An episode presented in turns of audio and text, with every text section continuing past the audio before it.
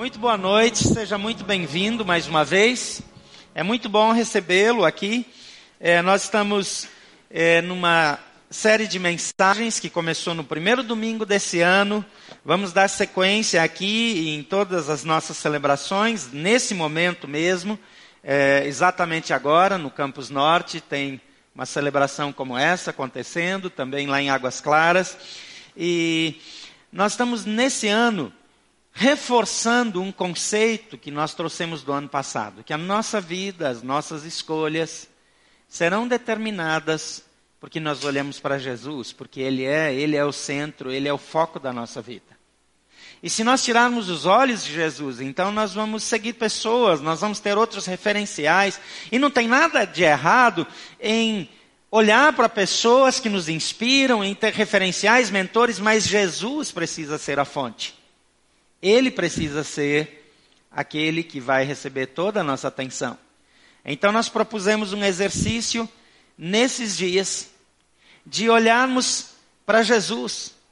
E aqui você tem vários nomes de Jesus e quem Jesus é e como Jesus viveu e o que significam os nomes dele. E quando você olhar para o seu reflexo, a sua imagem, você precisa identificar características de Jesus na sua imagem. O que as pessoas veem quando olham para você? O que as pessoas veem quando veem a sua imagem? E nesses dias nós queremos pensar sobre isso, que eu não posso ter uma imagem minha que me represente, que mostre alguma coisa que valha a pena alguém olhar para mim. Mas que quando alguém olhar para mim, quando alguém olhar para você, possa perceber Jesus na sua vida. Possa perceber que você não representa outra pessoa, a não ser Jesus Cristo de Nazaré. E nós começamos essa série dizendo que nós somos a resposta, não por nós, mas por causa de Jesus. E quando nós pensamos nisso, nós cremos que Deus, através de nós, pode abençoar o mundo. O pastor Bill Hybels diz que a igreja é a esperança do mundo, mas apenas quando a igreja funciona corretamente. Porque senão ela é mais um problema. Senão ela é mais uma dificuldade. Na semana passada, quando Jesus ensina os discípulos a orarem e nos ensina a orar, nós observamos que nós somos seres espirituais. Não no sentido que nós somos mais espirituais ou mais santos do que alguém, mas de que tudo que nós vivemos, tudo que nós fazemos nesse mundo, repercute para a eternidade.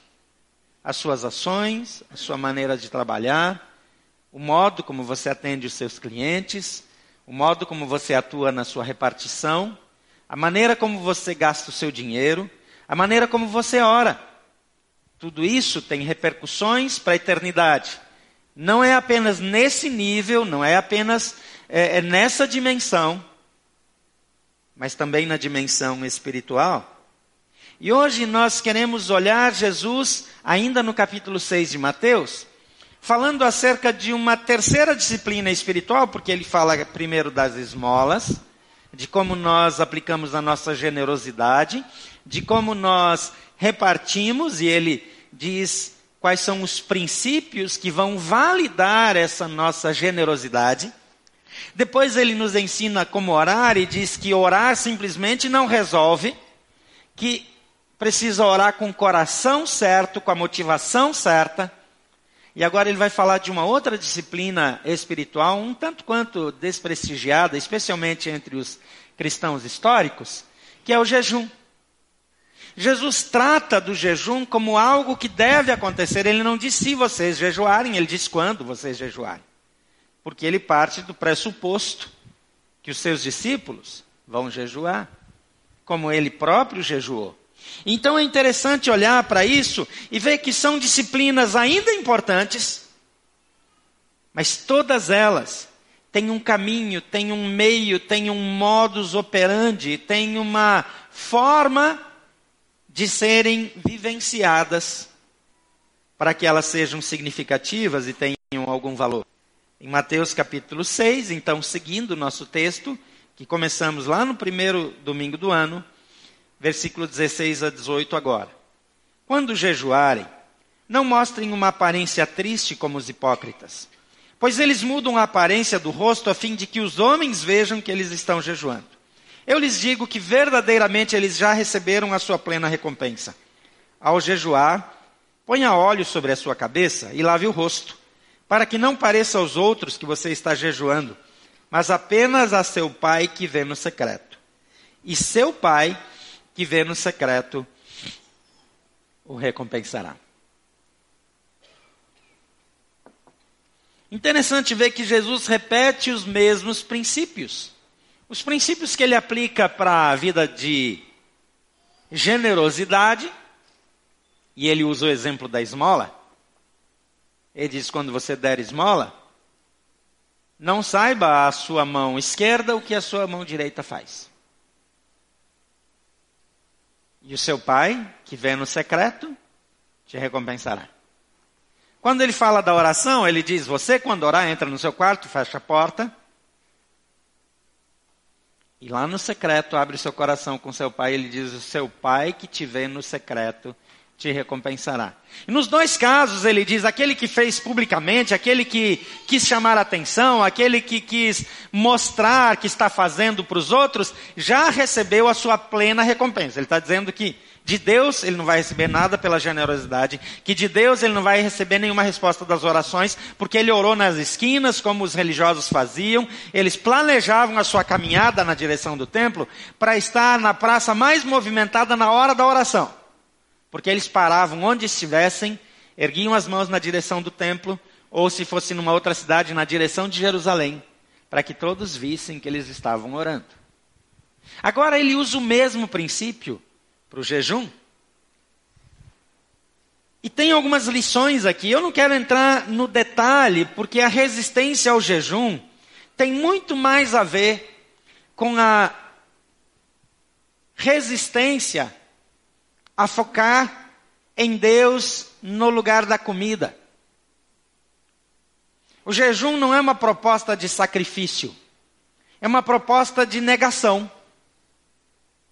É um jeito de controlar o meu corpo e dizer, eu preciso mais de Deus do que de comida. E grandes pensadores cristãos fizeram afirmações interessantes. O Dr. Lloyd-Jones, por exemplo, ele diz que o jejum não deveria se restringir à comida, mas todo o direito legítimo do qual eu abro mão para me concentrar espiritualmente. O John Stott menciona e acusa até que alguns cristãos vivem como se esses versículos aqui tivessem sido arrancados da Bíblia. Como se eles não fossem para a gente. O jejum não é necessariamente ficar dias sem comer. Hoje em dia, um bom jejum é ficar dias sem acessar a internet. Tem gente que convulsiona, que precisa ser internado em um hospital psiquiátrico. O maior sucesso de um desses meios de comunicação aí, chamado Messenger. Não foi o Messenger, foi um outro aí que eu nunca tinha ouvido falar, que agora eu tenho. Ele ficou conhecido quando o WhatsApp foi bloqueado aqui no Brasil, o Telegram. Todo mundo baixou naquela vez, né? Todo mundo em pecado como eu. Porque não aguenta, dá convulsão. Quantas vezes você já acessou a internet aqui nessa celebração? Quantas vezes você já deu uma olhada lá no seu Facebook, no seu Instagram? Eu não fico preocupado se você pega o seu celular durante a celebração. Tem muita gente que usa para tweetar uma frase, alguma coisa assim. Eu não estou entrando nesse mérito. Eu quero dizer que nós estamos viciados. Então, quando a gente se separa de alguma coisa que a gente depende muito e concentra a atenção em Deus, isso tem um grande valor. Mas Jesus, ele dá algumas dicas aqui, que são dicas preciosas, significativas. E eu gostaria de repartir algumas com vocês, muito simples essa noite, estão claras aí no texto, mas que podem fazer a sua vida mudar através do jejum. Em primeiro lugar, ao jejuar, exercite-se na satisfação que Deus dá. O tempo de jejum é também um tempo de oração. E vamos combinar aqui, comer é um negócio bom. Hoje, no almoço, em casa, nós tivemos um almoço simples, mas que nós gostamos muito. Então, a Tuca fez um frango que ela faz, ela empana ele antes de assar. E é o nosso predileto lá em casa. E ela preparou aquele frango. E eu fiz um determinado risoto que ela queria que tivesse no almoço de hoje.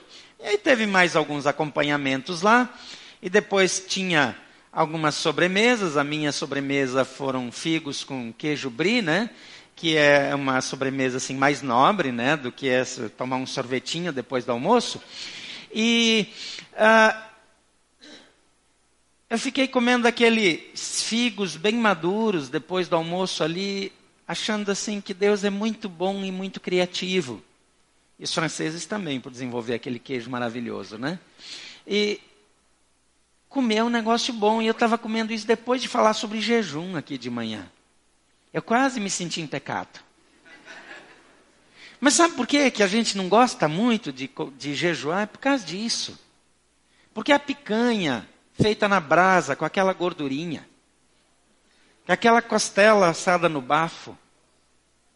Porque tem algumas coisas que fazem parte da nossa vida. Porque se a Thaisa Mastron vai cozinhar, fazer jejum é quase pecado. O Sandro, por exemplo, não tem como fazer jejum. O pudim da Renata. Tem algumas coisas que você lembra, assim. As tortas da Martinha. Não dá para continuar, né? Mas o jejum, a comida satisfaz. Sabe que tem gente que come demais por causa de ansiedade? Tem pessoas que em momentos de crise acordam até de madrugada e vão para a geladeira e precisam comer. E comem. Não tem fome. Mas traz uma sensação de bem-estar. Agora, o tempo de jejum é tempo de buscar a sensação de bem-estar vinda de Deus. E eliminar outras fontes de bem-estar. É descobrir o quanto a presença de Deus me satisfaz. Nós afirmamos aqui o tempo todo que quem tem Jesus não tem falta de nada. Mas a gente não vive assim. Então, esse exercício de aprender a desfrutar daquilo que Deus dá, Ele que é a fonte perfeita, de orar buscando a satisfação que só Ele tem, abrindo mão de qualquer outra forma de satisfação por um determinado período. Os religiosos, eles evidenciavam intencionalmente o seu jejum porque buscavam satisfazer o seu ego através do reconhecimento das pessoas. Então a fonte saía do alimento para as pessoas. Mas a proposta divina é que a fonte deixe de ser o alimento para ser o próprio Senhor.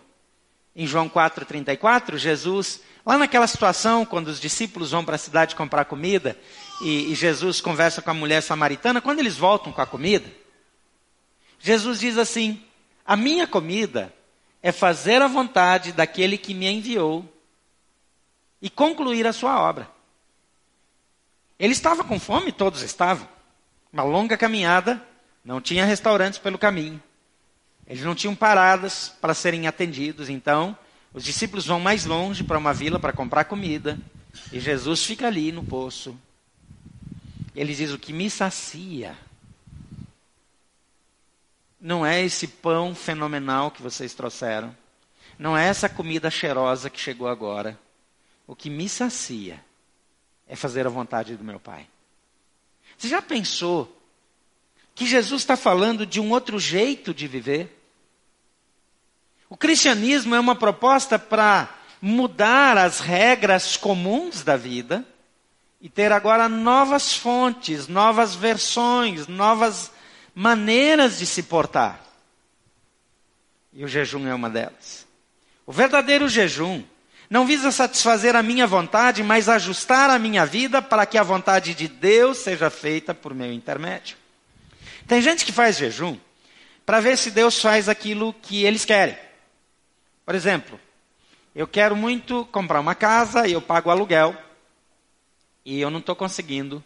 Então eu faço um longo período de jejum para que Deus me dê a casa. Você já fez jejum para ganhar alguma coisa? Assim, não levanta a mão, não faz sinal, não. Segura aí, só para você. Sabe, esse negócio de fazer jejum para Deus se sensibilizar e fazer o que eu quero, não é jejum, é greve de fome.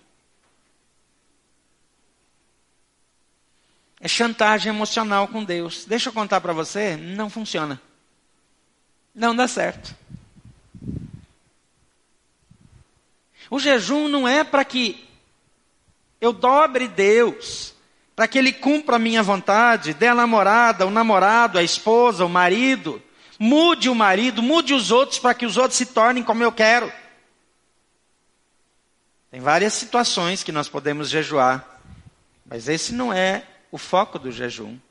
Eu vou repetir, o verdadeiro jejum não visa satisfazer a minha vontade, mas ajustar a minha vida para que a vontade de Deus seja feita por meu intermédio. Faz sentido para você? Amém? Amém. Vocês estão aí, gente? Oi? Assunto está difícil hoje, está desagradável aqui, já falei em greve de fome, estou apelando. O jejum não pressiona a Deus a fim de que Ele me dê aquilo que eu desejo, mas pressiona a minha carne a fim de que ela se adapte àquilo que Deus quer.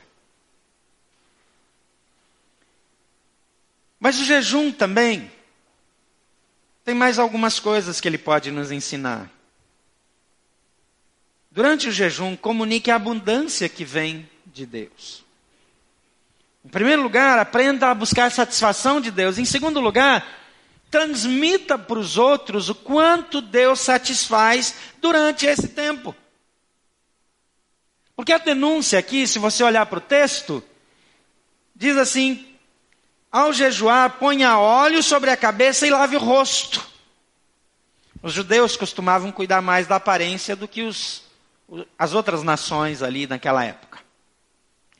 Então eles costumavam passar um óleo perfumado no cabelo, para deixar o cabelo mais brilhante, mais arrumado também, e lavar continuamente o rosto. Naquela época se andava muito a pé, era calor, suava muito, então lavar o rosto já melhora bastante a aparência, né? A testa oleosa, aquela aparência assim feia, não fica bem. Uma água resolve muita coisa, às vezes não precisa nem de maquiagem. Só uma água já ajuda. Eles costumavam especialmente fazer esse ritual de passar óleo aí já com mais capricho no cabelo em dias de festa, em ocasiões especiais, em datas especiais. Mas os religiosos, quando jejuavam, eles não faziam nada disso. Quando eles jejuavam, eles deixavam o cabelo meio escorridão. Sem óleo, sem arrumar. Andava com aquela cara comprida de sofredor. Para que todo mundo percebesse, mesmo que eles não dissessem nada, que eles estavam num momento de busca de crescimento espiritual, de espiritualidade, como gostam de dizer hoje em dia. E Jesus diz: você pode até sofrer por causa da fome, mas não deixa ninguém perceber. Quando você jejuar, fica bem. Fica de cara boa. Então não vai fazer jejum na época que você sabe que tem um casamento, que você vai na festa. Pode ser que eventualmente seja inevitável, ok, mas não faz jejum no dia que vai ter a reunião de fim de ano da família. Reunião, jejum na virada do ano, gente, isso é provocação. Não pode. Pode ser que tenha um motivo para fazer, ok, então fique em casa. Mas ele está dizendo aqui, quando você estiver jejuando, comunique o quanto você pode estar satisfeito em Deus. Comunique como você fica bem Não porque você está comendo, mas porque você está gastando mais tempo com Deus. Não porque você teve a melhor das refeições, mas porque você gastou mais tempo olhando para aquele que te dá todas as coisas das quais você precisa. Saber que Deus nos supre. Isso muda a nossa forma de viver, isso muda o nosso comportamento, porque quando nós olhamos dessa maneira exclusiva para Deus, toda vez que temos fome oramos, toda vez que lembramos de algo que nós desejamos, voltamos para Deus, nós lembramos que a nossa vida está escondida em Cristo, que Ele providencia todas as coisas, que Ele cuida do nosso casamento, dos nossos filhos, dos nossos negócios, das nossas organizações, das nossas responsabilidades, porque tudo é dEle, porque dEle, por Ele e para Ele são todas as coisas.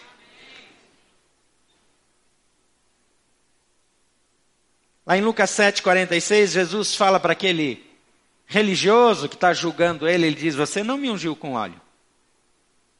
Fazendo alusão a esse costume de passar óleo na cabeça. Mas essa mulher não para de ungir os meus pés. Tem momentos na nossa vida que nós vamos chorar, e que nós precisamos chorar, lamente-se e chore diante de Deus, e não diante dos homens. O que é que a sua vida espiritual comunica às pessoas perto de você? O jejum precisa comunicar a abundância da presença de Jesus e não a falta de alimento. O jejum deve me levar a revelar mais de Jesus, mais da presença dele, mais das virtudes dele, mais do caráter dele, mais das características dele, mais do poder dele, do que as minhas virtudes, ou as minhas fraquezas, ou a minha fome. As pessoas não precisam saber quanta fome eu posso suportar. Mas elas precisam saber quanto a presença de Jesus pode nos saciar. Amém? Ser sábio na maneira de falar pode atrair ou afastar pessoas de Jesus. Ser sábio pode atrair, mas não ser sábio pode afastar pessoas de Jesus. Então a maneira que você comunica faz toda a diferença. Em terceiro lugar, ao jejuar, desenvolva intimidade com Deus. Hoje eu queria que você pensasse que nós somos e podemos ser cada vez mais íntimos de Deus. Quando Jesus fala sobre a generosidade, sobre as esmolas, quando ele fala sobre a oração e quando ele fala sobre o jejum, as três abordagens têm um ponto comum: o secreto, o ambiente secreto. O seu casamento precisa ter um ambiente secreto, aquele espaço que só o casal conhece. A família precisa ter um ambiente secreto, aquele espaço um pouco maior, que só a família conhece. Que não é de domínio público, que é privado. Se você está com problema com seu cônjuge, não sai por aí contando isso para todo mundo. Eu não estou dizendo para você não buscar aconselhamento. Eu não estou dizendo que você não deve buscar ajuda de alguém, deve buscar sim. Mas estou dizendo que você não vai sair na rua encontrando todas as pessoas e falando tudo que está amargurando a sua vida contra o seu cônjuge, ou contra os seus filhos, ou contra os seus pais, para qualquer pessoa. Essas coisas ficam no círculo da intimidade, e lá no círculo da intimidade a gente resolve. E quando não consegue resolver, vai buscar ajuda sábia de um bom conselheiro maduro que vai nos ajudar a colocar ordem aqui dentro. E Jesus está dizendo que tem um círculo de intimidade com o Pai, que ninguém mais entra, só você e ele. Ele é o Deus de todos nós, ele é o Deus da igreja, ele se manifesta no ajuntamento do povo, ele abençoa a nação, ele abençoa na coletividade, mas tem um lugar, e Deus quer você num círculo de intimidade com ele, onde só cabe você e ele. Isso é intimidade. Tem coisas que eu falo só com meu Pai eterno e com ninguém mais no mundo. Tem outras coisas que eu divido com meu Pai eterno e com a minha esposa e com ninguém mais no mundo. E algumas eu divido com meu pai, com a minha esposa, com as minhas filhas. E parou aí. E aí vai aumentando, eu tenho outros círculos e algumas coisas eu conto aqui. E tem coisa que eu falo para o mundo inteiro. Mas eu tenho um círculo de intimidade. E o jejum nos leva para esse ambiente de intimidade com o Pai. Eu conheço cristãos que nunca jejuaram por achar que essa é uma atitude de religiosidade. Eu lamento, porque estão deixando de aplicar uma verdade bíblica e perdendo a oportunidade de crescer na intimidade. Agora deixa eu dizer uma coisa para você. Só fazer jejum não resolve nada. Só orar também não. Só ajudar pessoas pobres também não. Jesus fala dessas três coisas como coisas espiritualmente válidas que só têm valor se foram feitas com o coração no lugar certo. Não é de qualquer maneira. Não é com qualquer abordagem. Qualquer pessoa pode orar a Deus. Qualquer pessoa, até não cristãos, pessoas que não conhecem a Jesus, não têm relacionamento com Ele, podem orar a Ele. Qualquer pessoa pode ajudar pessoas. E qualquer pessoa pode fazer jejum, inclusive faz bem para a saúde. Mas para fazer efeito espiritual, precisa focar na intimidade. Mateus 6,18. Para que não pareça aos outros que você está jejuando. Lá no 17 diz, passa óleo no cabelo, lava o rosto. Para que não pareça aos outros que você está jejuando, mas apenas a seu pai que vê no secreto. E seu pai, que vê no secreto, recompensará. A nossa vida de jejum e oração deve nos suprir emocionalmente e espiritualmente no ambiente adequado, lá no lugar secreto.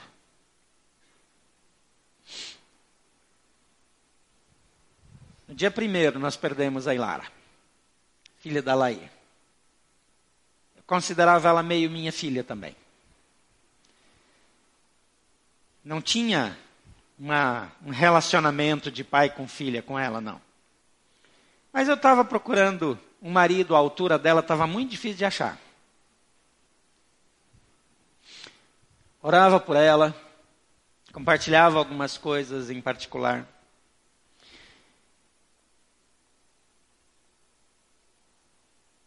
E eu dei a notícia para a Lair que a Ilara tinha morrido.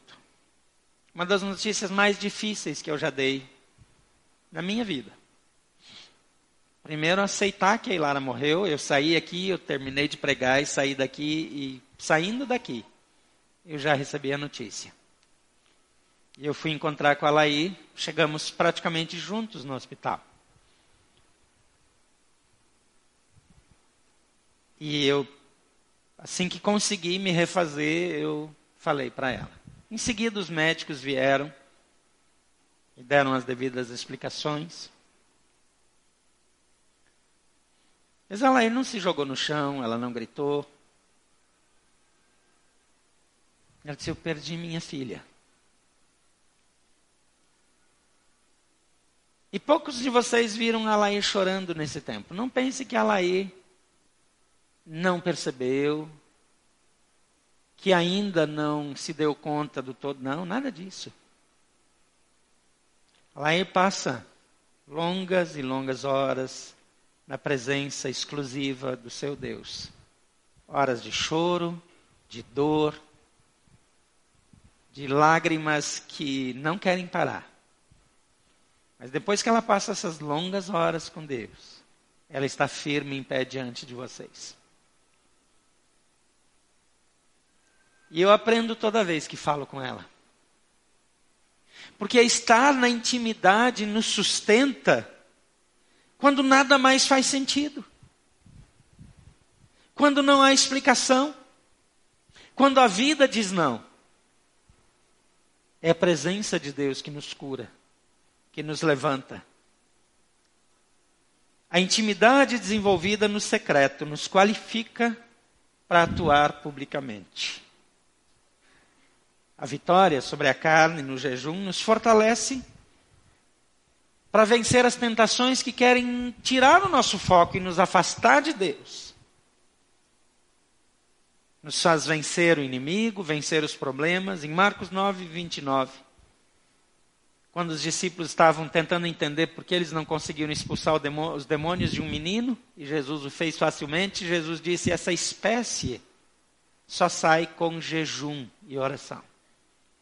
Tem dificuldades que nós só vamos superar através da oração e jejum. E Jesus sabia disso. Ele ensinou isso. E eu e você podemos ter essa vida com Deus, de intimidade que nos sustenta. Mas como eu falei, qualquer pessoa pode fazer isso como um ritual. Mas quando a minha vida está nas mãos de Jesus, essa forma de viver faz toda a diferença.